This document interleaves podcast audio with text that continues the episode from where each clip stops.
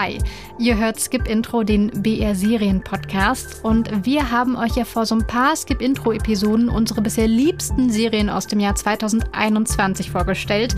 Vanessa Schneider und ich haben jeweils drei Serien mitgebracht und eine hat es bei mir so ganz knapp nicht geschafft und die möchte ich euch in dieser Kurzfolge ans Herz legen.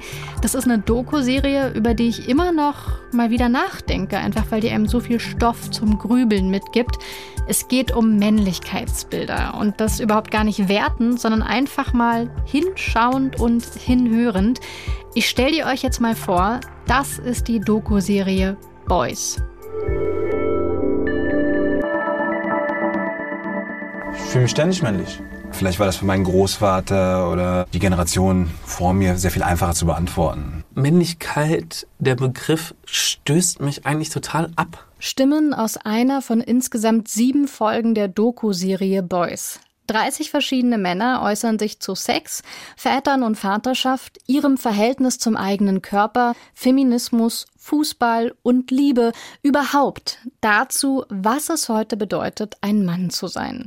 Das Setting ist simpel und immer gleich. Die Männer sitzen jeweils in einem mit silbernen Stoff ausgeschmückten Raum auf einem Hocker und reden, und etwas haben sie dann doch gemeinsam. Sie verstehen sich als Männer und sind zwischen 20 und 45 Jahre alt, gehören also zur Generation Y, wie auch die Regisseurinnen Nina Wesemann und Felicitas Sunvilla. Unserer Generation wird ja öfter vorgeworfen, dass wir nicht erwachsen werden wollen oder uns scheuen, ja, Verantwortung zu übernehmen und insbesondere in dieser ganzen Debatte um Geschlechterrollen und um, um Männlichkeit hatten wir auch das Gefühl, dass dieses Boys so ein bisschen darauf verweist und es irgendwie so ein ironisches Augenzwinkern auch ist in Bezug auf, was ist eigentlich Männlichkeit. Es gibt keine Bauchbinden, also keine eingeblendeten Hinweise, wer hier vor uns sitzt. Name, genaues Alter, ob auf dem Land lebend oder in einer Stadt, Beruf, Familienstand, davon wissen wir nichts. Es ist ja auch eine Webserie,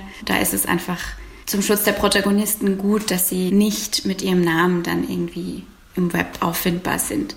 Und zum anderen ging es uns ja bei der Serie schon auch um einen phänomenologischen Blick auf das Thema Männlichkeit oder Männlichkeitskonstrukte und ja, für uns ist es schon wichtig, dass das eben so ein Chor ist an verschiedenen Stimmen. Und es geht jetzt nicht um die Einzelperson XY. Und doch lernen wir die Männer über die sieben Folgen hinweg kennen.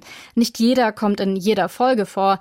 Trotzdem wird aus den einzelnen Aussagen ein ganzer Mensch. Und noch einen Teil ihrer Persönlichkeit zeigen sie uns.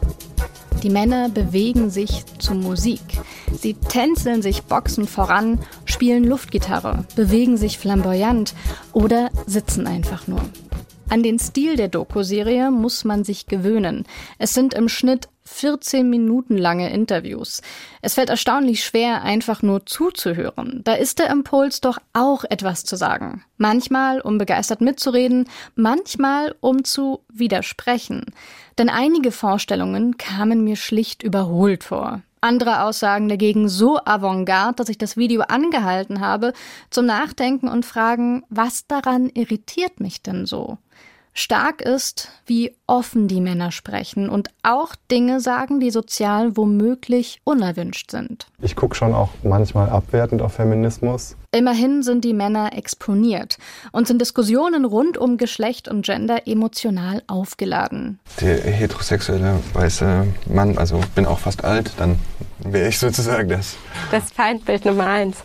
Was ist Männlichkeit? Statt der einen Antwort zeigt diese Doku-Serie mehrere sehr verschiedene Menschen, die sich jeweils als Mann identifizieren. Dann kann Männlichkeit ja nicht nur ein Abbild haben. Und klar, wir wissen natürlich, dass Mannsein mehr ist als Bier, Muskeln, Auto. Und doch sehen wir zu selten, was diese Serie zeigt. Mannsein ist auch Kloputzen, weinen wollen, Elternzeit nehmen. Das macht die Doku-Serie zum Vorbild für eine wünschenswerte Diskussionskultur.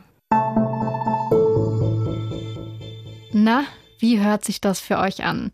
Wie gesagt, also mich begleitet diese Doku-Serie immer noch. Wenn ihr jetzt Lust habt, Boys könnt ihr euch in der ZDF-Mediathek anschauen und Skip Intro könnt ihr raten. Gebt mir und meiner Kollegin Vanessa Schneider doch mal eine kleine Bewertung ab, dann sind wir noch sichtbarer bei den Podcast-Anbietern.